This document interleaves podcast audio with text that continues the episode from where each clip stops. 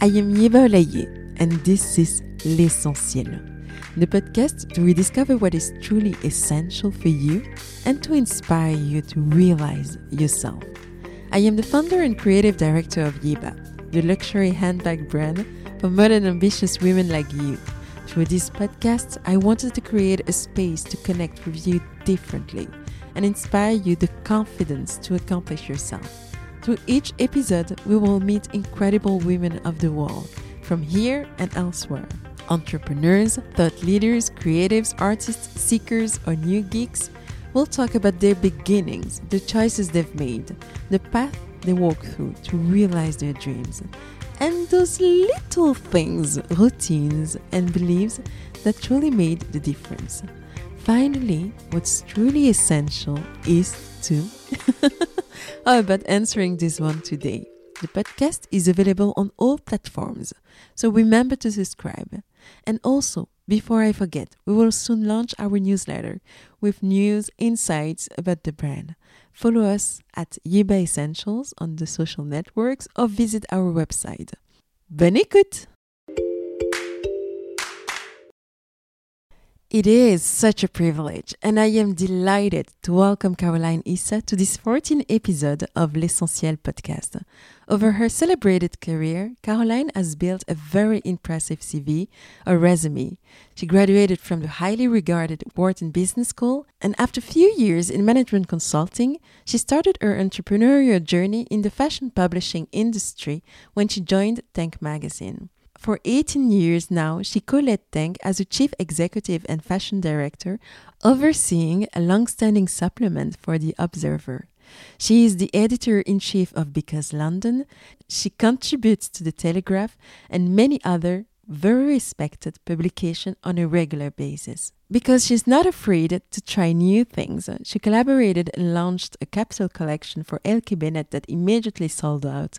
A few years ago, she also created clothing lines with Nordstrom and a label mixed jewelry with Monica Vinader and collaborated with the likes of Salvatore Ferragamo, Cartier, Tod's, Christian Lacroix, Swarovski, and a lot of major luxury brands in campaigns and communication. She has become a respected public figure when street style boomed, often photographed by bloggers and photographers like Scott Schuman, Garance Doré, and Tommy Chou, who couldn't help but being inspired by her style.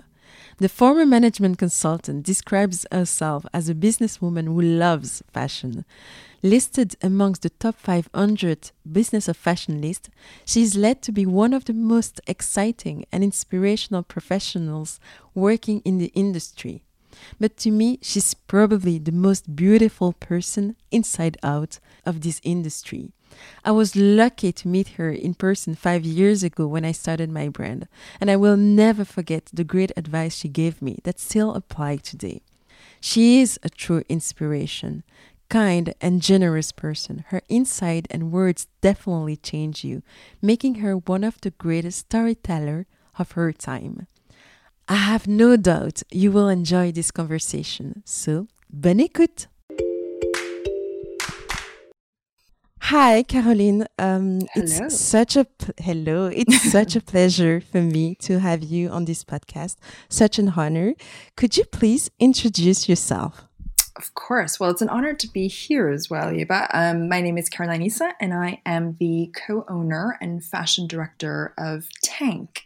And Tank is a 22 year old magazine now, and we also have a website called Because London, and we have a creative agency um, that consults for brands. And we recently launched Tank TV, which is a film, independent film streaming platform. So, um, that's me in a nutshell.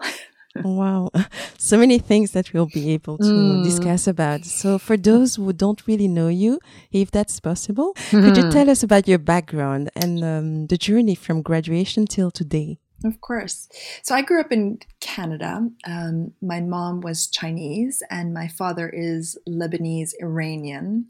So I grew up as a mixed kid in wonderful cosmopolitan Montreal. Alors je parle français mais pas très bien parce que ça fait longtemps, very long time that I don't speak um, fluent fluent French. But I grew up in Montreal and it was an amazing time. And then I uh, went to university, in fact, in Philadelphia at the Wharton School, doing undergraduate business degree. Um, and I became well. Uh, it was a, an incredible experience. I really, really loved it, and I ended up moving to San Francisco uh, in 1999 to become a management consultant, which is where yours and my backgrounds kind of intersect in a way, um, and yes. how we actually connected. And we can come to that in a minute. But um, I spent three years as a management consultant working in San Francisco, in Singapore, and then I was moved to London working for sort of large, both retail, consumer product, and um, banking, financial institution clients. And it was there in uh, 2002, in fact, that I met the uh, two founders of Tank, Masoud Golsorkhi and Andreas Laufer, um, and sort of helped them on the side on weekends, uh, looking at their books, uh, thinking I knew how to solve a small business's problems. And I just got so um, fascinated by their business, by the creativity, that I uh, eventually quit management consulting and joined them full time. And that was 18 years ago. Uh, 18. Yeah, 18 years ago. And I eventually became um, a co owner with Masoud Golsorkhi because Andreas left to go back to Germany. Um, and I've been running the business really for that amount of time. Oh la la. You're going Ooh la la. I know. 18 years mm, in three mm, seconds. yes, exactly. Yes. It's a lot of history to cover. yes, the, it's a lot. But um, what what is really interesting for me because uh, actually that was the point that made me contact you when I mm. started my own journey with the yes. brand. You know, we have a similar background. I come from management consulting as well, and I was wondering, how did you do to to shift from mm. um, such hard hardcore let's say business side of the mm. um, of business and mm. i was wondering what made you decide to quit everything -hmm. to go for an entrepreneurial journey to go for tank and fashion publishing mm. you know um, i think i was so lucky to be raised by um, entrepreneurial parents so when I ended up going to Wharton and then becoming a management consultant, it was really fascinating to see how big corporations worked and both the inefficiencies but also the magic of kind of getting thousands of people to to do the same thing mm-hmm. but i think i always knew i wanted to ultimately own my own business and ultimately make my own decisions and so it was totally by chance and through mutual acquaintance that I met, you know, the Tank founders. And it was, again, sort of fate that sort of put me into this position of, um, surrounding myself with fascinating people, creative teams, and sort of saying, you know, this is an environment that I would like to place myself. And I think that I can help this business. You know, mm-hmm. had I ever thought that I was going to go into fashion publishing? Absolutely not. It was never a dream, even though as a teenager, I used to devour fashion magazines, and my love of fashion came through reading Sassy magazine and Vogue and Harper's Bazaar. So it was just, you know, this beautiful, glamorous place. And I will admit that for my teenage years in Montreal, I did model and I was a terrible model. I can't believe you. oh, you but trust me. It was it was bad. It was really bad. And I you actually spent but... mm, no, trust me, it was bad. I spent um, a summer when in when I was 16 in Milan or maybe 17. And um, it was there that I think I discovered feminism. Um, I discovered why I did not enjoy being sort of told what to do. And sort of then I think cemented in my mind that if I ever were to go back into fashion, I would love to be in a position where I could help tell the story okay. and really make those decisions. So okay. It was really so fate you, and destiny, really. Okay. And when you decided to to study business, was it to actually end up working in the fashion industry or you were just willing to to be in touch with business stuff and being a management consulting? Mm, what were it, what it made not, your decision yeah. to that track? Uh, you know, I wanted to after the summer of my Milan, uh, I quit modeling in fact and applied to business undergraduate business school because I, I, I always knew at, at some point I wanted my own business. What it was, I did not know. And I thought management consultant was such a great place. And it and I still loved that experience to really learn about how businesses are run at a really top level and I was a data analyst. You know, I was crunching numbers and and sort oh, of a nerd, total nerd. I think we can relate on that level. I think um, we can um, relate. You know, yeah, but absolutely. But I used to like my first paycheck. I bought a Jil Sanders suit. Like I loved fashion and what it meant in terms of how it could reflect my personality, how it could make me stand out from like an otherwise very brown, navy or gray kind of suiting, you know, time.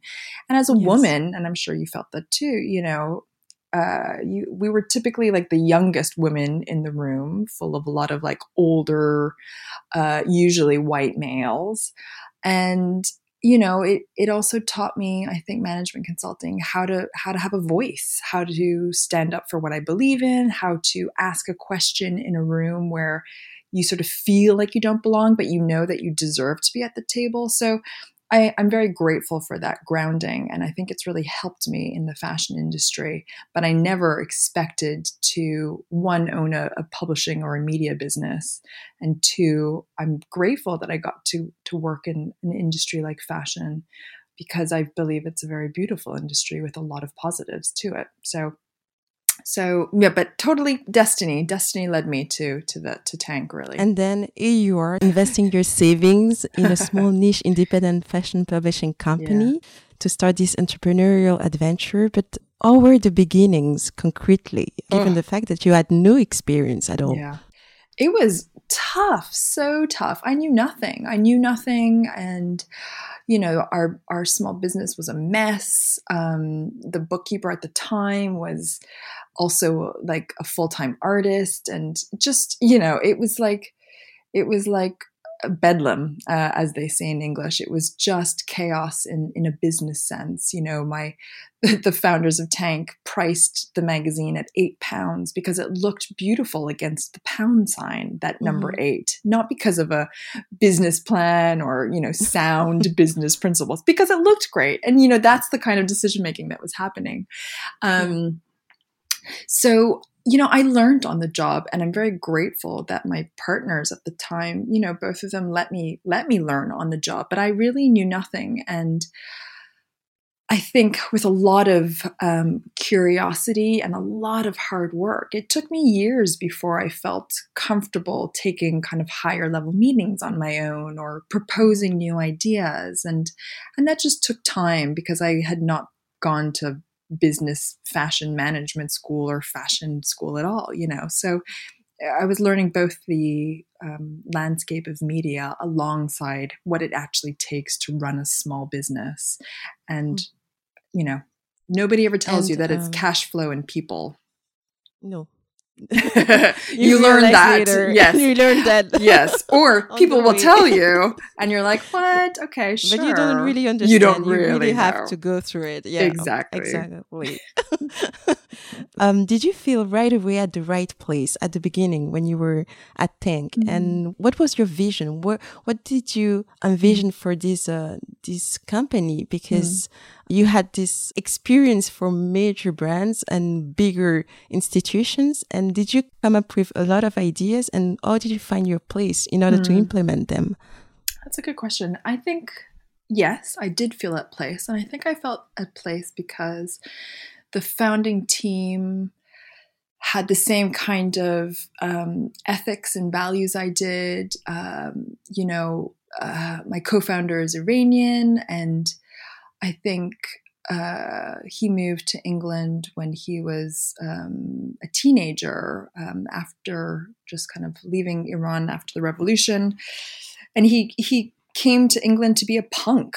and you know he has punk values um, that are also reflected in the kind of people that we commission, that we work. And so I felt the tank was a very um, inquisitive and open place where the kind of creatives that we worked with were not being represented in larger media kind of uh, places and publishing houses.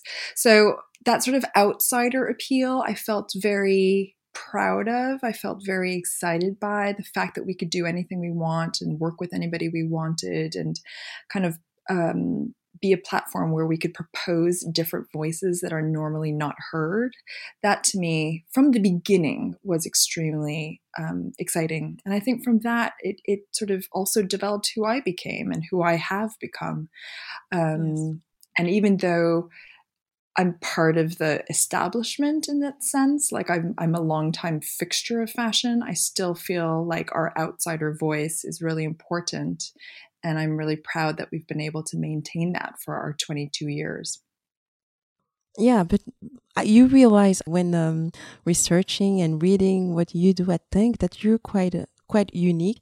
We feel that content, yeah, we feel that hmm. content mm. is key mm. and that you're pushing the boundaries to explore format and to bring your readers to an edge where they can discover new things when they mm. can actually reflect.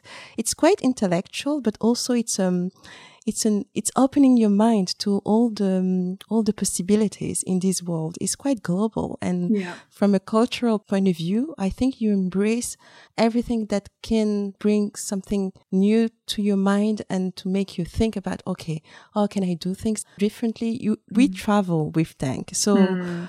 How do you how did you succeed in putting this into into place and to mm. make it work because it's from a small business like you talk about it to what we can see as a quality of content mm. it's it seems incredible like oh. a huge team working on it thank you i think i think that's um that's such an incredibly beautiful and articulate way of of of sort of summing up what i hope comes across because we are a really small team and and i really believe in small business and um a community of people who are like-minded to try to just constantly be a little bit controversial or thought provoking and, and not take the status quo as, as what it is. And, and as you say, like, I'm very proud of, um, we have incredibly smart writers, um, articulate and intelligent. Um, and the fact that we can put that next to luxurious, beautiful, what people, some people would think frivolous fashion, you know, and how that mix um, mm-hmm. of sort of smart and uh, sassy and, and fun can mix really well. But I think to your point, you know, I'm glad to hear that it looks like we're a huge team putting it all together. I think that um, the one thing I'm really proud of, I guess, is is sticking to our ethos of um, outsider voices, perspectives that are not uh, heard in the mainstream, and I think if you can hold on to whatever your brand essence is, no matter as teams change, people come and go, it's very uh, rare, I think, for maybe not for founders, but for anybody to stay in a job for like 18 years. But um, you know, I think if you can stick to what you really believe in, then that that is a very useful guideline for how you run your business. And we've looked at different mediums and we've looked at different ways of essentially talking about the same thing. Um, and I would imagine that that, is, you know, mm. Uh, sorry, what is that thing? What is uh, the thing is, thing I think you really yeah, believe in. Yeah, I think it's about um, telling stories um, being political, you know, we're politically on the left, absolutely, and reflecting the injustices in the world in smart, incisive, opinion led pieces, um, working with independent, young, interesting, sometimes totally wacky and off the wall creatives who would never get commissioned typically by the big magazines because they're just too you know creative, quote unquote, which can sometimes be um, a negative, weirdly, in this business of like glossy, glossy images and highly retouched, you know, um, traditional yeah. shoots, etc. So I think it's really about um, supporting uh, a diverse set of voices. Um, I think it's about trying to push the envelope when it comes to you know the status quo, what is traditional, who is creative, and and sort of the creative elite, and trying to push against that idea. Um, you know, and that for example, we just launched Tank TV, like I said, which is unfortunately only available in the UK right now, but it's a mm-hmm. streaming platform that is very anti Netflix. It's all about like highly curated, anti algorithm, um, the best of independent classic cinema, archive vintage cinema. Wow. And it's again that idea of like, you know, why is the algorithm telling me that I need to like this terrible mini series that millions were spent on when actually you should be watching a classic like a Tarkovsky or a Kiarostami film that, you know, changed how film di- film directors around the world create film, but you know, they're considered niche. So it's trying to sort of embrace the niche, I guess. Yes. And um, yes, which is amazing. But you're really independent from the very beginning. But mm. at the same time, I've seen that you have actually been quite visionary. Like when you develop uh, because in order mm. to to have a digital platform, then the Fashion Scan app. Mm. It's a visual recognition app -hmm. that helps uh, actually. Yeah, that connects print with mobile. Um, but I read somewhere that you said that we are visionary, but sometimes we're too early uh, mm. when we do our things and we are very independent and we want to keep it that way so that you don't bring in new investors or uh, mm. big actioners. But where do you find the balance in order to mm. still come up with great content and open up people's eyes into new technologies and mm. things and and by the same time remain independent to be mm. actually an outsider yeah that's a it's um it's a choice. And I think there's good and, and bad when it comes to either taking investor money to expand or not having enough. and you know, I was really, I believed so much in fashion scan and um, visual recognition technology. I thought this was the future of of fashion publishing, to be honest. I thought every magazine by now would be able to scan with your phone the page and you would get either more information about the clothes or the author or extra facts from Wikipedia that you wanted to learn from, you know. So, and I'm totally wrong. And I think it's, consumer behavior. And I think, you know, we spent a lot of money on the app and the scanning technology. And it's, I'm still puzzled as to why that isn't the case today. But we're one of very few magazines that have consistently kind of offered that. Mm-hmm. And I think, you know, it's a real choice. And, and is it the right choice? I, I probably, there's a lot of debate around, you know, if I went out and raised millions, could we do a lot more? Yes, probably. But I also don't know about all these businesses that raise tons of money and then sort of implode, uh, you know, from the one pressure to kind of bubble mentality of like what having a lot of money does and how it doesn't actually sometimes bring that business forward any closer other than just opening loads and loads of stores or mm. you know marketing initiatives that kind of poof they're gone I mean, pros and cons, right? And everybody is different. But I know that I, right now, and for the last sort of 18 years, have been a big proponent of keeping it small, keeping it tight, and not having to answer to other people and other people's money. And it does mean that a lot of projects that we would have loved to have gotten off the ground ourselves have not happened. And there is, you know, real debate between me and my business partner around around that. But um, it's a very personal choice, and it may change in the future. But for now, I'm very grateful to be independent and small, and I am trying to champion more and more small businesses because I think and I'm curious to hear your perspective on this. Like, you know, we we all think that ooh, they got millions of investment, therefore they must be successful, but that's just not the case. Um, I mean, have you ever been tempted to go out and get investment? Um, actually, I was tempted to to raise um, more uh, funding, and mm-hmm.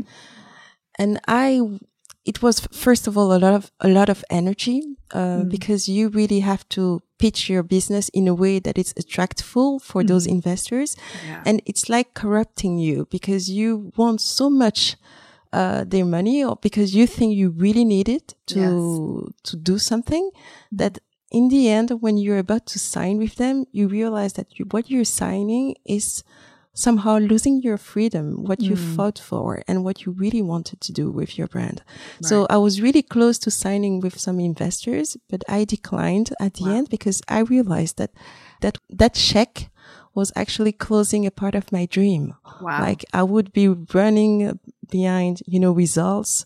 I would yes. be doing things that maybe I, I, was not willing to do, but yeah. money would have become, you know, the main purpose of all. And yeah. for me, this business is much more than making money. It's about yeah. creating values, creating a platform of conversation. And yes, not, not having a lot of money, it's not easy, but I think it pushes you to become more creative and mm.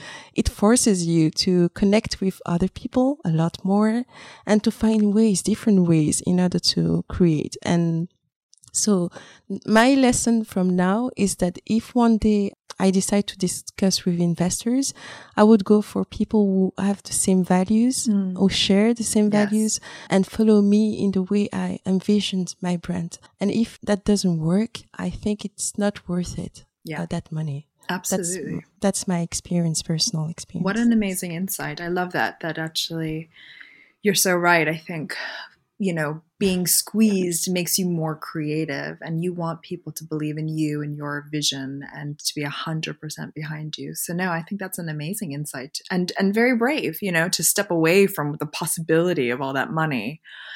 But um, but to know that you can balance it with building something that's deeply personal and um, and reflects what you want to grow and find people who will believe in what you are doing. I think that's really wonderful. Yes, exactly. But it takes then it takes more time and you have mm. to learn to be patient. Yes. And, and, work hard, but working hard is part of the game from the beginning. Yep.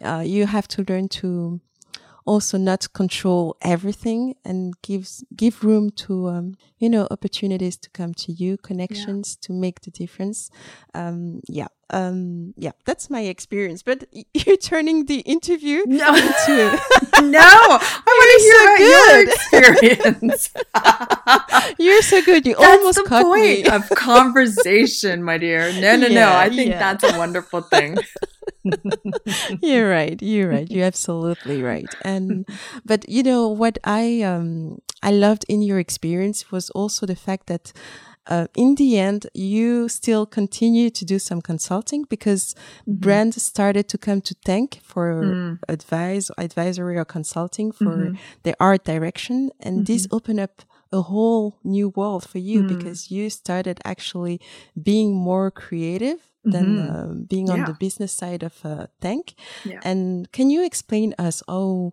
what kind of business partner did you have and mm-hmm. how did you evolve personally into this actually? Yeah.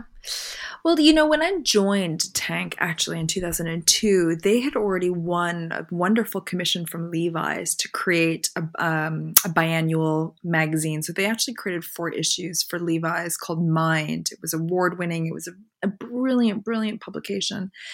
And also, L'Oreal had approached them to help them create perfume bottle designs, marketing uh, initiatives for people like Jean Paul Gaultier, and then Yves Saint Laurent Beauty came. You know, it was really interesting to see how um, bigger corporation brands came to Tank for sort of art direction. And so I formally kind of then a few years later um, set up Tank Form as our creative agency, as a consulting agency. And we worked for Swarovski for 10 years, creating a lot of magazines for them and branding projects. And 10 we years. for 10 wow. years yeah which was amazing it was an amazing period when kind of um, crystals were like everywhere on the catwalk and and we sort of helped them come up with crystallized. It was really interesting period. Um, yes. we worked with lane crawford. We've actually worked with lane crawford for over gosh 12 years i want to say.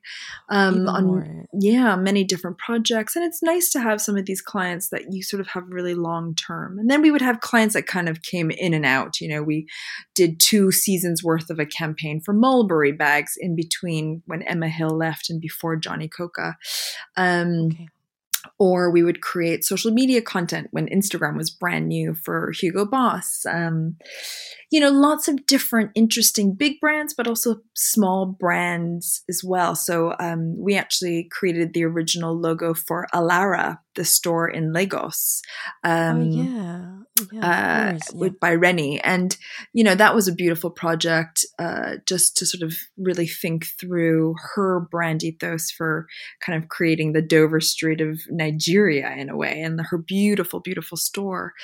Um, so we've worked with small brand new brands to the really big ones. But then I guess maybe a good now, maybe a decade, not even, maybe eight years ago, um, I was approached by uh, L.K.Bennett, which is a which was a great high street shoe brand here in the UK. And you know, two people. And everyone this, loves loves her shoes. I mean, yes, all my girlfriends I mean, oh, were crazy about no, those shoes. That's so. so good to hear. I mean, it was yes, such a fun course. project, and and two people, the marketing director at the time and the CEO at the time, really took a chance on me because it was sort of the start of street style, and I guess a lot of us editors from the back were becoming pushed to the forefront of sort of you know and and magazines were running these street style pictures from the Sartorialist and from Garance and from Tommy and um, and from that, I guess because of that, really what used to be very behind the scenes became very public. And so they approached me. I, I, honestly, to this day, I'm not sure why me, but in any case, they did. And I came up with these really cute, fun shoes inspired by a trip I had taken. Um, and they sold out and they did really well. And it was the first time that I really personally got to articulate my own creativity versus commissioning other creatives yes. for my magazine, etc. Um, okay. And from there, I've just been very lucky, Yeba, in terms of like. I'm I'm not sure it was lucky because you you did a job of styling for Tod's mm, for. I did, for, yeah, for, for a few years actually. Seasons, for a few yes, years, I think. Yeah. So I'm, I don't think it's lucky. I think it's well. I think it's a bit of luck combined with hard work. I think I happened to have met a, a wonderful woman named Alessandra Facchinetti when she was doing a, a project at Pinko called Uniqueness, and we hit it off and we became friendly. And then she got named as creative director for Tod's. and she was very gutsy to call me up one day and say, listen, I don't want to approach this in the traditional sense of getting a traditional stylist. I would love to work with a woman who has a very, you know, busy life. It's got a very different perspective. And I know you're not a traditional stylist, but would you come work with me on the collection and, and style my Milan fashion show? And I was like, yes, I would love to do that, even though I had no idea what it, what it was. And she taught me so much and, and had so much patience with me, but we had so much fun coming up with beautiful clothes and shoes and bags that women like you and me who are running around and have juggling about 12 different things in our lives. You know, you want to look good, which is why exactly why you've created your accessories range. You want to look good, but you need exactly. it to be functional and practical. So, exactly. You know, I think so, just me saying yes to a lot of opportunities that I was lucky to get in front of also made me learn and grow. And I'm very grateful to that. Yes. You're not talking about the fact that you also had a great collaboration with Nordstrom to mm. design your own collection, yeah. which makes you a designer. Some, yes. Somehow. I know. Somehow. it does. It does. And, you know, I'm again, what a, what a wonderful experience and what a wonderful partner Nordstrom was and is. I think they are out of all the department stores in America, you know, some of the smartest people and also the most compassionate. And, um, and I'm so glad that that that was the partnership that I decided to kind of flex the clothing design muscle of my my brain.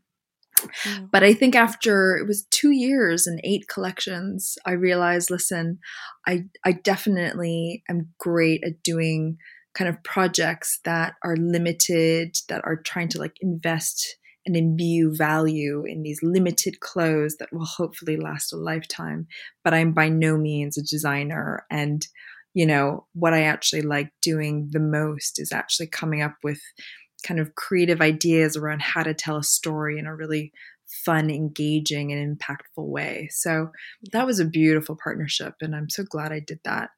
So um, you started from management consulting till, and you became a designer at the end, and yeah. you were, you tested so many things that maybe now you know exactly who you are, what you want to do. Yeah. But looking at your multifaceted career, it's mm. obvious that you're not afraid to take uh, to take risk and push yourself out of your comfort zone. Mm. So what's your motto and how did you build such a level of self confidence? Mm. We're all curious because listening to you, you all, you always said yes without even knowing how you would do it or without the experience um, or the mm. background. So, yeah. can you tell us what's what's your secret? oh, what's my secret?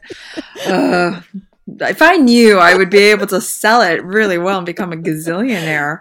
I'd you know, the first one to buy it. listen, you have it in spades yourself. I think all entrepreneurs discover a real strength within them. I think what I'm what I've learned over 18 years of running a business, you you said this actually is patience. Um, I have learned it's not easy to be patient. Um, I have been through so many ups and downs with our business when cash flow was at its minimum and we had like nothing in the bank account and being patient and knowing that, you know, if we did good work, the next project would come through and would get us through there. Being patient to know that when you're on a high, that ultimately there's going to be something around the corner that comes and cuts you down and brings you back down to a low. But then you're going to go back up on a high. This is a roller coaster. Owning your own business is a roller coaster. And you have to learn to kind of make those peaks and troughs not jingle and jangle your body so much because you're going to go through so many. So you have to learn how to become quite uh, like have find your equilibrium find the patience within you to ride it out to say this is not the worst. This is not the best you know and just sort of um have the strength to to recognize that there's always something around the corner that you do not know. And again, you said it, you have no control. And the, the sooner you realize that you cannot control everything, the happier you will be, I think. Um, and I think in terms of your question around confidence, I think, gosh, that is, uh, I think we are, we are, given confidence by those who we surround ourselves at a very young age. And my parents, I am so grateful to them for letting me believe that I could do anything. Um, and I'm grateful to my friends that I grew up with who made me feel like I could do anything and be anything. And you know, I, I know that not not everybody gets that, and so I'm I'm grateful for that privilege of having kind of immigrant parents who fought so hard to give us what you know me and my brother could feel like okay like i can i have zero relationships in fashion but i can actually go and run a fashion you know business. Mm. so the Which confidence is, um, thing mm, oh sorry go ahead and then i'll ask my mm, question. okay. I just think confidence it also comes through putting yourself in situations in work, with your personal life, that you're not always, you know, you don't know what the outcome will be, but kind of getting through through challenges makes you you know you have to learn from those and you you build them slowly but surely into sort of a i guess like body armor so that you feel confident that even when something goes completely wrong or pear-shaped you you have sort of the skill set and the and the calmness and the patience that you're going to get through it and it will be okay. Yeah. Yeah. Which um to be honest with you, this answer is um quite a wise one and um I, I was expecting to hear this quote, uh, you know, feel the mm. fear and do it anyway. Mm-hmm. Um, that um, you actually keep on repeating for, uh, at the beginning of your mm-hmm. career. I don't know if still now. Still. Do you still believe in it mm. or do you approach it differently?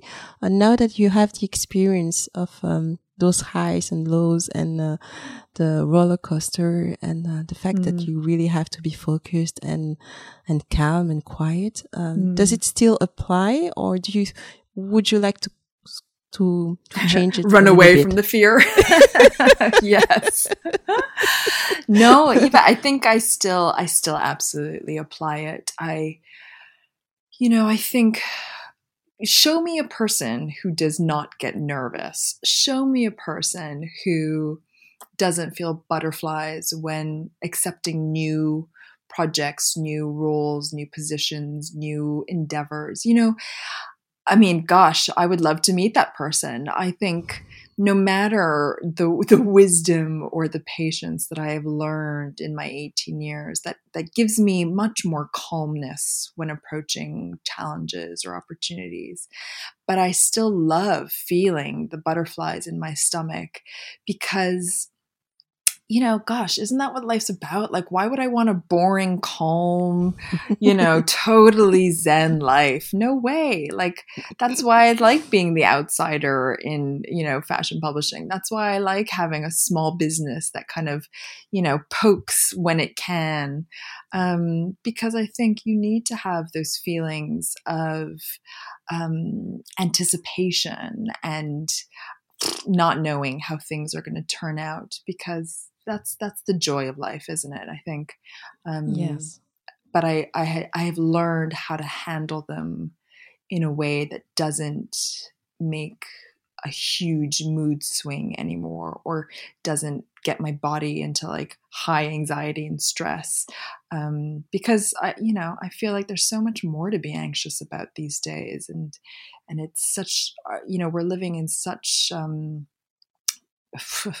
kind of terrible and and uh, you know horrifying injustices from around the world every day that if you don't learn how to sort of give your your body system a little bit of calmness you know you're you're just going to like tear your body apart and that's not good for anybody around you no, no, not at all. And I was wondering, could you please give us some um, some uh, tips and tricks? Um, mm. How do you approach those moments where you say yes and you're kind of terrified, mm. but in the end you you come up with great things what is mm. the real process because we hear people say okay you always have to face your fears mm. to to be brave and courage will bring you on on the other side of your potential mm. but for you how does it work what is your mm. process to actually come up from uh, out of your comfort zone to mm-hmm. make it a comfort zone hmm. that's a good question what are some tips and practical things um, you know, when let's say from from saying yes to something that makes you slightly uncomfortable because maybe you don't necessarily know exactly how to do it. I think there's a few things. I think repeating to yourself, what's the worst that can happen? you know, I know this. you know, it's you know, it sounds really trite and a bit flippant, but it's true. What is the worst that happens? You fail? Like, what's so bad about failure? You know, failure is okay. You know, don't make it into such a big deal that you feel like you can't just try. And, you know, I'm learning Mandarin um, on an app right now. My lockdown, uh, I said, okay, my mother never taught me her native language. And I thought, okay, this is a time where I'm going to try to spend spare time to learn. And so there's this app called Duolingo. Mm-hmm. And you have to just keep repeating, you fail, you you sort of it's so frustrating. You just make mistakes all the time. But there's this little bird that pops up and says, Don't worry, you know, making mistakes is how you learn. And I was like, God, that's just summed up like my 18 years of, of like being an entrepreneur. Um, mm. I make loads of mistakes, but what's the worst that can happen? You know, I learn from them and I try not to make them again. and I think that you have to keep that in mind when doing new things. You can't be so, nobody's going to get it right 100% of the time. And all you can do is put one foot in front of the other. So you get your brief, you know, how will you approach this? Think about how you will approach this. And even if two out of the 10 steps are completely wrong, you change you change direction and you learn from that mistake and you do it differently and when you keep doing that over and over you start learning that actually you know you're going to make mistakes but it's okay and don't be so hard on yourself. So i think repeating in the back of your head all the time what's the worst that can happen? and knowing that that there is nothing you know what you lose your business you close you know like you can start again you will start again. You you know lose a friend because something terrible happened between you know misunderstanding. Well maybe there was something wrong in that friendship. I mean there's just there's just there's no huge huge failure that is ever the worst. And so you've just got to try and try your best. That's it. Yes. Yes. I I I agree absolutely, and so coming back to you um, on May uh, on the 20, on the twenty second of May, you celebrated your eighteen years anniversary mm-hmm. working with Tank. Yeah. What have you achieved or built along the way that you're really proud of? Mm. Um, that's a great question. I uh, I'm still reflecting on that. I think yeah, but I think that 18 years is a long time to be somewhere. Um, I'm really proud that I have managed to help keep a brand alive and relevant for that length of time. it's like amazing. Tank. Well, I know no one who has a, such a long career in um, and such a commitment and passion for mm. for a company or for for a business. So that's 18 years it's already really impressive That's but when we see the evolution and when mm. we see all the the the breakthroughs mm. it's um it's this company looks or this um this magazine or this publishing company looks like you actually because mm. it hmm. seems like you're you're pushing the boundaries mm. like you're trying new things you you explore you give um, you know small businesses their chances small creatives a public platform to express mm. themselves as well so your personality mm-hmm. is um is kind of um uh in, as printed a bit the way you're doing uh, your business or maybe i'm wrong i don't no, know. no that's that's really kind of you to say. I actually i would i would say that i'm very lucky that i have some long term my business partner i think my creative director. There are some long term people on my team with my team in my team that actually i think it really reflects what we believe in. And you know, um, my business partner Masoud has got 20 amazing, incredible, life changing ideas a day and sometimes my job is to say, oh, I'm so sorry, but we can really only afford to do one. you know, I'm always that person, I think, when you think about the realities of it. But I'm always really proud that that one is something that, you know, is something that galvanizes our team together. And, um, and I really see it as a, as a team effort, um, but it does reflect absolutely our values. And I think I'm, it's interesting. I think the other thing that I'm really proud of is that I feel, as you said, we've been really open to supporting really young talent. I think I've always been personally really open to talking to, um, you know, new entrants into this business. Um, and I think it's because of my background, because I know how hard it is to break into fashion. And, yeah. you know, I think back to when you and I met five years ago when you were just starting to think about what this what this could be for you, what it could mean for you coming out of also management consulting. And yes. and your your story like completely resonates with mine. And and I try to meet a lot of young entrepreneurs who are looking at this industry from the outside, but wanting to come in and really trying yes. to encourage so many of them to, to do it, but to do it like, you know, um, in a way that will keep them in business for as long as possible. Yes. Um, because and I remember, yeah, mm. I remember when. Uh, sorry, I'm cutting you, but I no. remember when I I sent you that um that message on mm-hmm. LinkedIn mm. and that you actually replied right away to my email and said, okay, Yeba, let's meet because I'll be in Paris. Let's have a coffee. And I was like, oh my God, how is that possible? Mm. And then I came with this huge luggage with yeah. all my samples. Amazing. Amazing. On the cobblestones. yeah.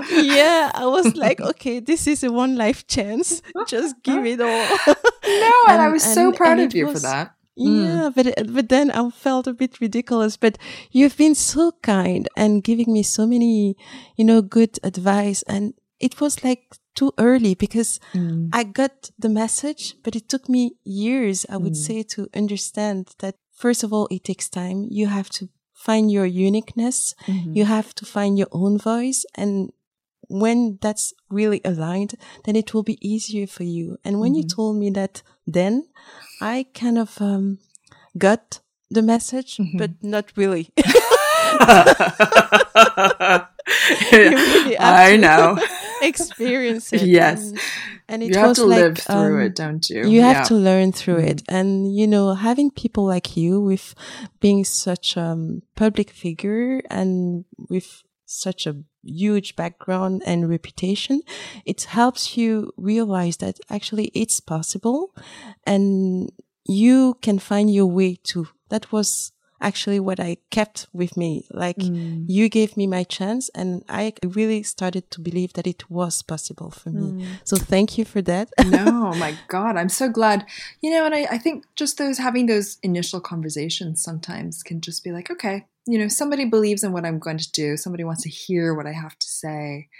And I know how important those initial conversations just just hearing somebody out. And I find that sometimes in our industry, those who are in long time positions, you know, they just keep going back to the same brands, the same creatives that they feel comfortable with, and they don't look outside and they don't sort of say, huh, here's this person trying to do something new or and I and you know, I wish I had more time to do that, but I also wish that a lot of my peers or the establishment, you know, established peers would do more listening of those who don't normally get a little bit of a uh, voice or mentorship or whatever that is. But no, you know, I'm I'm so proud to see what you have been able to achieve. And you're right, you have to live and learn through the time, you know, and and again it shows how tenacious and how, you know, committed you are that for five years that you continue doing your beautiful accessories and you continue understanding who your customer is and and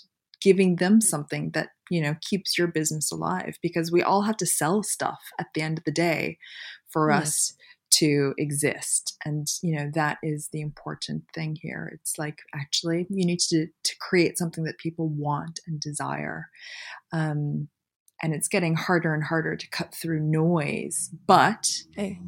if you're very true to yourself people will connect with that you know so no, I'm so proud of you. And I'm so glad that we had that connection. And look, here we are five years later. I want to be yeah. like grilling you on your journey, but I guess that's not, you know, not what we agreed just yet. But that'll no. be another one. Maybe. oh, I would love to, but oh, I, I, have to show more results. But no, um, no. you know, talking about existing and businesses, mm. um, you know, with the pandemic, COVID nineteen, mm. the coming crisis that people are talking about for the the whole industry, and now the Black Lives Matter movement. Mm. Um, 2020 is definitely the year full of uncertainties, but mm. of also of change. Mm. Which advice would you like to share with um, the entrepreneurs, women entrepreneurs listening to the podcast to help them handle this period of the unknown? That's uh, that's again, you know, the million dollar question. I I don't have an answer because none of us really understand how everything is going to ultimately play out in our societies. But the thing that I do know is that we have to take a moment, we have to take this moment and see it as opportunity. You have to stay optimistic that real change can happen, that this reset was not going to be wasted. And think about what you're doing and how you want to, if you need to, change, pivot, offer something new in order to kind of align with the reality, our new reality.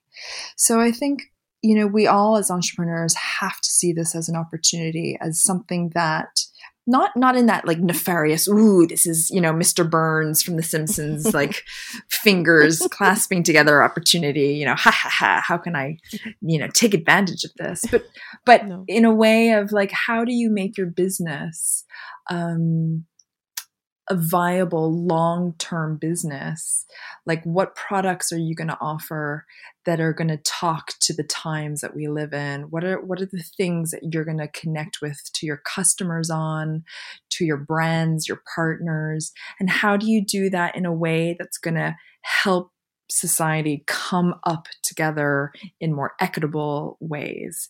So i think if you can see this time as like a real moment to for introspection and then also saying okay well um you know for me we're trying to think god how is how is publishing how is fashion publishing going to change in the next few years um because the whole system itself is quite you know there's a lot of rottenness to it in the old way yes. of all the waste and all the you know, just the systemic injustice within it, but, you know, all the beauty that we all aspire to. The reason why you create beautiful bags, the reason why we want to celebrate beautiful fashion shoots next to great writing. You know, what is it in that beauty that we still hold dear and still want and will still be desirable? And how do you make that or how do you connect in new ways to those customers? So, you know, it's just really seeing this as, as a great time to,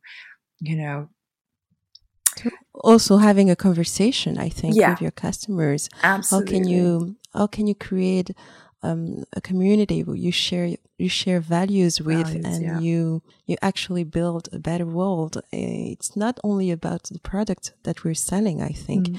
it's much more about what kind of um, change we want to bring in this world. Mm-hmm. And um, for me, at the beginning, it was a lot about self confidence, mm-hmm. but I never realized that self confidence it's not only the product; it's what it it had to be something more. It mm-hmm. had to be um, maybe a conversation, a way to inspire that was different, and um, a connection with other women that could that would share the message with me together. So I think mm-hmm. seeing your brand as a platform of product is really limited. And I think today brands really have to harness a storytelling where the customer become really the, the actors of the mm. change as well. And, yeah. and I don't know how we're going to you. do that. Yeah. Mm. To bring them along with you. Mm. And I don't know how we're going to create this. This was also a, one of the purpose of this podcast in order to create a first platform to to share things mm-hmm. but uh, in the future i i don't know how you can create that in a more tangible way would mm. that be mm. experience in stores would that be i don't know events how do you see that actually mm-hmm. the the evolution of the fashion industry in that sense of yeah i think it does have to talked be, about as you said i think it has to be um more personal in that sense. I think I think fashion has always been about community, right? And I think um, the brands that you choose to wear reflect your personality, reflect your brand values.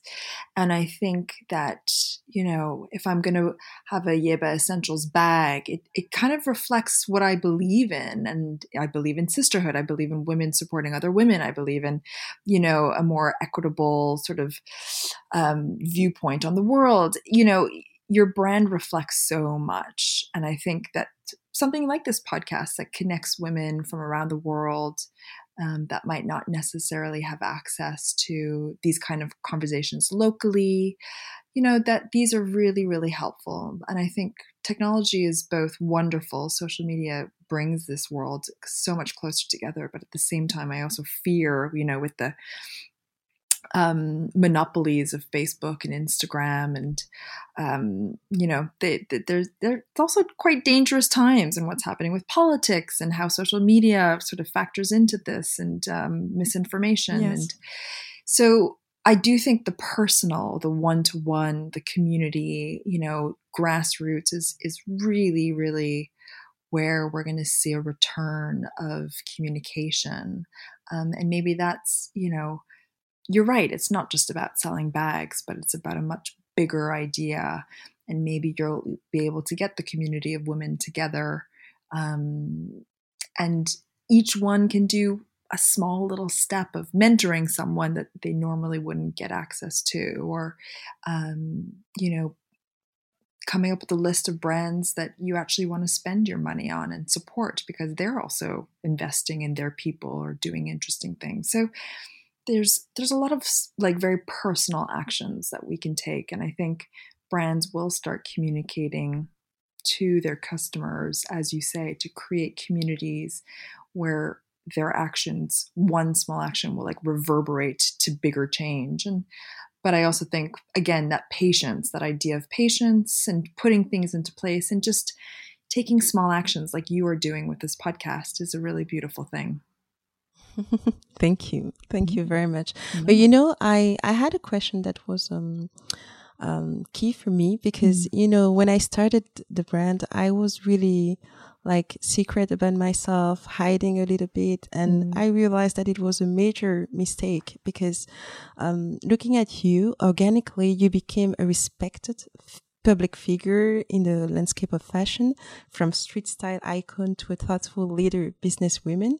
We mm. all know. So, um, do you believe anyone who wants to be successful today needs to have um, a voice mm. and a mm. strong personal brand and influence to to succeed that and if yes how mm. such a tricky one because uh, had i chosen? I i don't know. I would be so public to be honest. It's not like i think some people make very conscious decisions about I, I, am my brand. I am going to put myself out there and i am going to be the person that they see. So i understand how you wanted to take a step back and let your product for example mm-hmm. you know speak yes. for you. That was yeah. That was the original plan. I think yes. we see that people really want to connect with the people behind the brands if there is you know um, passion and confidence. So personal branding, you know, I, I would be lying if I said it didn't, it wasn't important because it can be important. It doesn't have to be, but it absolutely can be very powerful. And I think, you know, there's a difference between having a personal brand that reflects the values that you imbue in your product to just, you know, I don't know what this term influencer means anymore because it is such a wide ranging term, you know, to, you know, I think, I think the fact that you have to, if you're going to start your business and put yourself forward as the voice of that business and that brand, you know, you're going to have to talk about what you stand for, what you believe in. But there is also a choice that you can make as to how personal you want, and and that's very uh, individual in terms of how much you need to put yourself out there. I, for one, like to try to keep it to my business and the, my brand values. Um, but I think developing a personal brand can be helpful when connecting to um, people who you want to feel like you know you're sharing something of, of in common but it's it's such a personal decision and it's it's not the reason for successful brands for sure. Um, and you have to feel comfortable sort of articulating your stance and articulating you know what you believe in and and there are degrees to that for sure for sure i don't know do you feel do you feel now that you've kind of put more of yourself in your brand that um, people are connecting yes, better i think yes mm. uh, in in a way yes because you know my personal account was private for a very long time mm. i never mm. posted anything and then i realized that i was claiming um, some um, some va- values i was uh, talking about self-confidence and and i realized that actually i should be self-confident mm. enough to right. to be to be the front to put myself in front of the brand and to be the face of my brand. And um, I, I saw a huge difference because I received some DM of uh, women who were sharing their experience, they're supporting me, and they see the brand differently through my through my lens as well. Yes. So I think it's really made a difference. Wow. But I I realized also with the Black Lives Matter um, mm. uh, event, recent mm. event, that I was a bit sad. I you know, didn't invest more in my personal branding to have more influence, to, mm. to have more impact. But I actually, I said, okay, it's, it's never too late to start. And also what's really key is that I had few, few things to say that I shared. Mm. And that's the beginning of something. And mm. uh, maybe one day when people will get to know me, they'll see what I am made of and yes. what is really close to my heart. And yeah. as you said, it takes time. Yeah. it takes yeah. time. and it takes confidence, you know, you you have to feel like, okay, the things that I have to say now, you know, people want to hear that. And social media especially can be such a tricky landscape because there's a lot of opinion and a lot of voices and it can feel very noisy. And um, it can be a very it feels so natural to sort of use it as a platform but sometimes i also get very frustrated by the sort of the very symbolic or the very performative kind yes. of uh, communication that can occur. And um, it's uh, it's a very personal decision i think in terms of how you use your your own personal platform. But uh, as you say it's better late than never i think if you feel like you know you have something that you want to share with everyone. So I know. I think it's it's funny. I think sometimes we we sort of go, oh, it's you know, do we have to be the face of our brand? But at the other hand, you're like, okay, I can, I'll roll with this. I'll figure this out. exactly. Yeah. Let's come back to you. Um, mm, you oh have no. a really busy lifestyle. Yes, of course. Oh. You have a busy lifestyle, and um, I don't know how you do following closely to the fashion show's agenda, traveling all around the world, and getting everything done so mm. perfectly. Um, what I would I would definitely say not perfectly, but let's keep going. not perfectly if mm. you mm-hmm. want. Yes. but you. what have you developed as uh, routines and rituals that help you really support the high pressure? Because there is a, a limit to what we can do as human beings. And yeah. what what are your what are your things to to go mm. through that?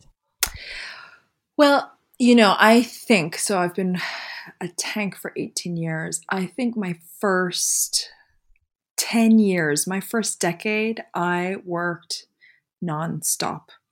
You're halfway through that. I mean, you have kids, you have a reason to be a bit more balanced. I do not. But I definitely think for a decade, I worked so, so hard every day, every weekend, you know, just trying to make sure that my business was stable. And it's really only been the last few years where I have finally sort of told myself, okay, you know what? I'm going to actually my weekends are time for me to go to museums, to read, to watch film. I need to switch off. And I'm going to try not to answer my emails on weekends. Um, you have to make really conscious decisions, and it takes a real effort and attention to do that, um, to make time for yourself. And it was only really last year I downloaded the app Headspace to learn how to meditate. Um, and I'm not, you know, by no means good at it, but I have learned how valuable breathing and connecting to your breath is to center yourself again. So that's been really helpful, actually. Um, so, yeah, I think it's just about realizing boundaries and finally taking time to feed your own soul for yourself. That idea of self care, which I know is a bit of a knowing term, but actually quite rightly is really important to um, to carve that time out because yeah i was i was living on a plane and i mean going to the airport for me was like going to the bus stop so i'm really glad i'm so glad actually that this forced reset has happened and i have to take yes. a real look at how i want to travel in the future mm, both for my own like horrible carbon footprint, but also just for my health and and the time it takes to actually run your own business while trying to do it on email and it just it, it isn't very useful or efficient yeah.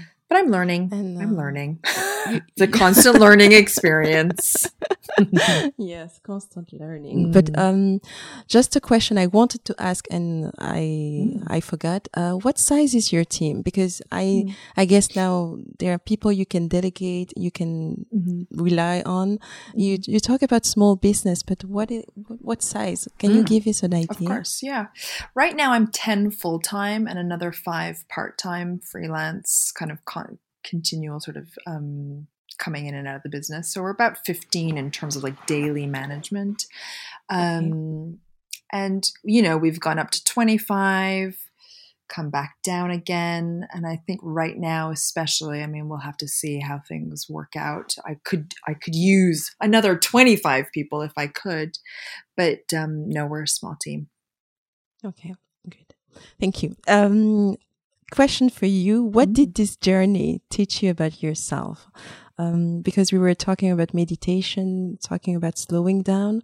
What did you actually learn about yourself and about your strengths, your weaknesses that make you actually more confident and knowing the the way to approach things?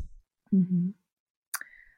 I think I have learned, gosh, so much about myself.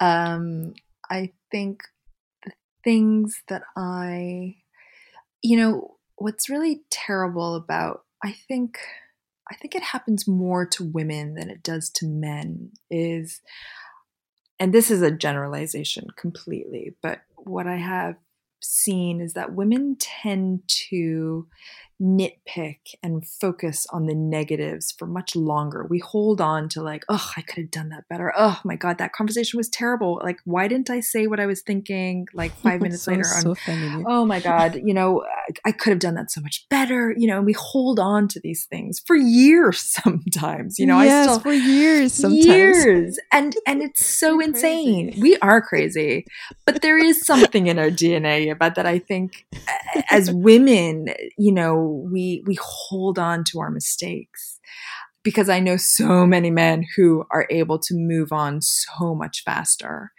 Yes. And that I really do believe that there's something in our in our in our DNA that that um, wires us that way.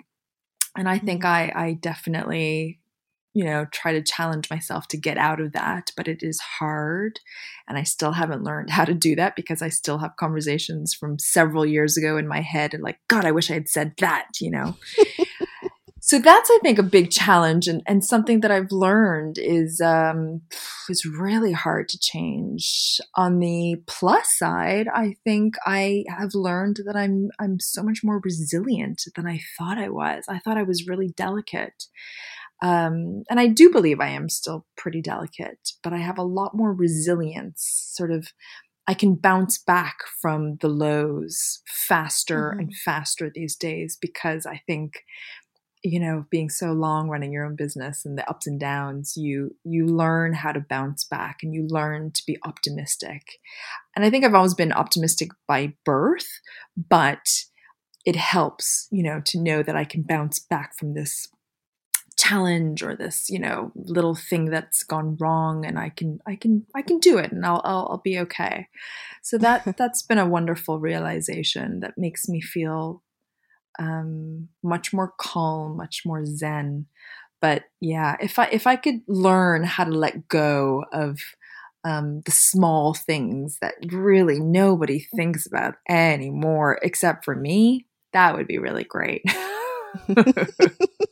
but what kind of small things are like things that you thought that were uh, mistakes uh, or what yeah. kind of things? I guess, you know, sometimes when you have um, challenging conversations with staff or clients, you know, and uh, you, you are trying to be articulate, but you say something that you're like, oh, I wish I had just, you know, put it this way instead. So, you know, I think I think learning how to have challenging conversations is something that even 18 years later is still something that I'm still learning. I think um, even even bouncing back from like not winning a pitch or losing an advertiser or you know um, uh, not getting a fashion show ticket from a brand who doesn't value tank you know like stupid things like that i think as women we sort of hold mm. on to them and yeah. and then you kind of go gosh okay get over it it is the, how does this really affect your life it doesn't move on but um yeah i know. you know it's it's called women's it's long memories yeah, but sometimes you know, um, I really hate it. But this um, this imposter syndrome, mm-hmm. um, it makes me feel like that person in my head was reminding me all the things that was that were not like perfectly done. Yes. And do you think this time it's going to be better? Do you think this time you're going to bounce back or mm. you know this thing in your in your head that makes you almost forget the trajectory you had like yeah, yeah. the beautiful derail resume. you. Yes. Yes. Exactly. Because, all the things you've accomplished. Yeah. Yeah. And it's it's still insane that a woman like you like with such an impressive experience and resume career can still have that you know, mm. kind of um, moments. So yep. it helps yep. us all yes. to say yes. that, okay, we this is something that we need this. to work on. Yeah. Absolutely. We all go through this. Aha. I love it. Yeba. no, sorry, but I was in a don't disturb. Oh my oh, gosh. oh my gosh. That's the universe but I have, I'm, uh, we are, because we're too long. I don't know. I have to stop oh, no. somewhere. I'm so sorry. no, because I want to interview you now, but that's going to have to be another conversation. Damn it. No. One, I just have a last question for you, yeah, and then we please. can go. Okay. No, of course. And if, and if, you want to interview me, you can, but I Ooh, don't think good. I have much to say. You know? yeah, oh, let's not go there. Let's not go there. Yeah, we have so much there. to go. Yes. Yeah. So, oh, voilà. so Caroline or Caroline, um, yes. how would you define personal success or a successful life, um, happiness? Um, what is actually what you would like to to accomplish at the end and say, and when you look back, I have no regrets. Mm. What would be for you a happy life or successful mm. life? That has changed over the years. I think in my 20s, post Wharton, where it was like, you know, ah, business and business means money and money means being a millionaire and now you have to be a billionaire and a trillionaire, you know. That was my mm-hmm. 20s. And then I turned 30 and I was nowhere near being a millionaire. uh, far, far, far from it but I was so happy. I was so stimulated with my work and I was so, and I was working a lot, but I loved what I did. And then I turned 40 and I was much more at peace because I was so proud of the history of Tank and, and what we've done. And I was excited for sort of the innovation. And now I'm 43 and I think that, and I think it'll change again, but I think what I've learned um, from my own definition of success is to be healthy, is to be stimulated and excited to wake up to do your professional work every day, to be loved, and to have time to also indulge in the things that I'm curious about. And those four things, I think, for me, are currently how I define personal happiness and success. Um, and I've discovered that it's not about the things that I own uh, or the perceived success that others might put on me um, yeah, I think that's that's that's where I'm at today. ask me in five years. We'll have another five year touch base, a decade after Yeba Essentials, and uh, and Deal. who knows? Yeah, and then we can talk. How do how do you define it right now? Tell me. Um, for me, happiness is really, um, it's also about being healthy, Mm-hmm. but having the, the freedom to, to do what you want, you know, Mm. to express yourself Mm. and to, to go to work and know that this is really something that you want to do. This is something that you really want to achieve that feels, feeling alive and feeling Yes. aligned with, um, what you've always dreamed uh, of. So for me, I am, um, my brain is not what I expected to be Mhm. yet, but Mhm. uh, still I feel so happy because, you know, when you look at people around you, you realize that sometimes money doesn't make you that happy. And, um, being able to, to be on your own journey, it's, um, it's, uh, it's everything. And also I think I would like to leave a, a small legacy to have my print somehow, some, some ways, but, Yes. um, that's happiness for me. Yeah, yeah, that's beautiful. I having the feeling completely that you've you've lived actually yeah Yeah, yeah, that's beautiful. thank you I get that. so finally we come to the end um Oh. finally for you what is truly essential is to. Yeah, I've been thinking about this when you sent that to me. I mean, I have like 20 million different answers, Yeba. I mean, okay let's go for the 20 million Okay.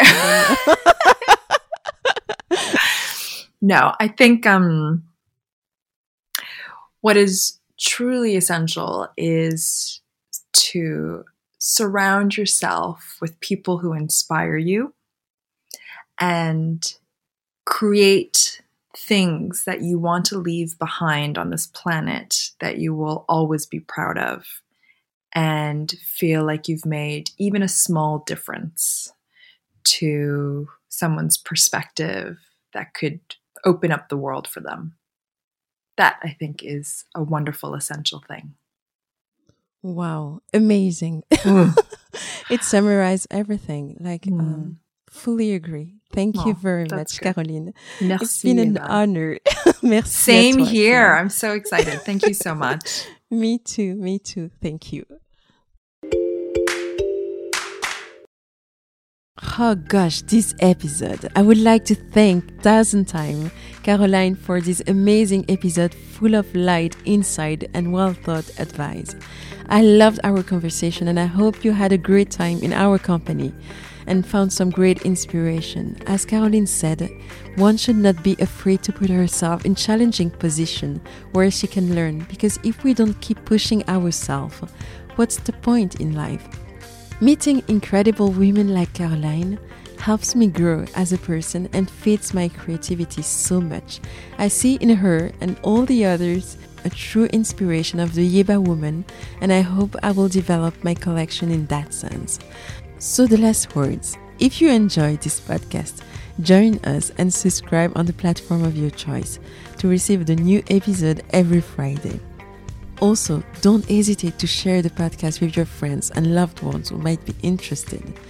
Thank you for being there with me each time. Time has come for me to go. See you next week.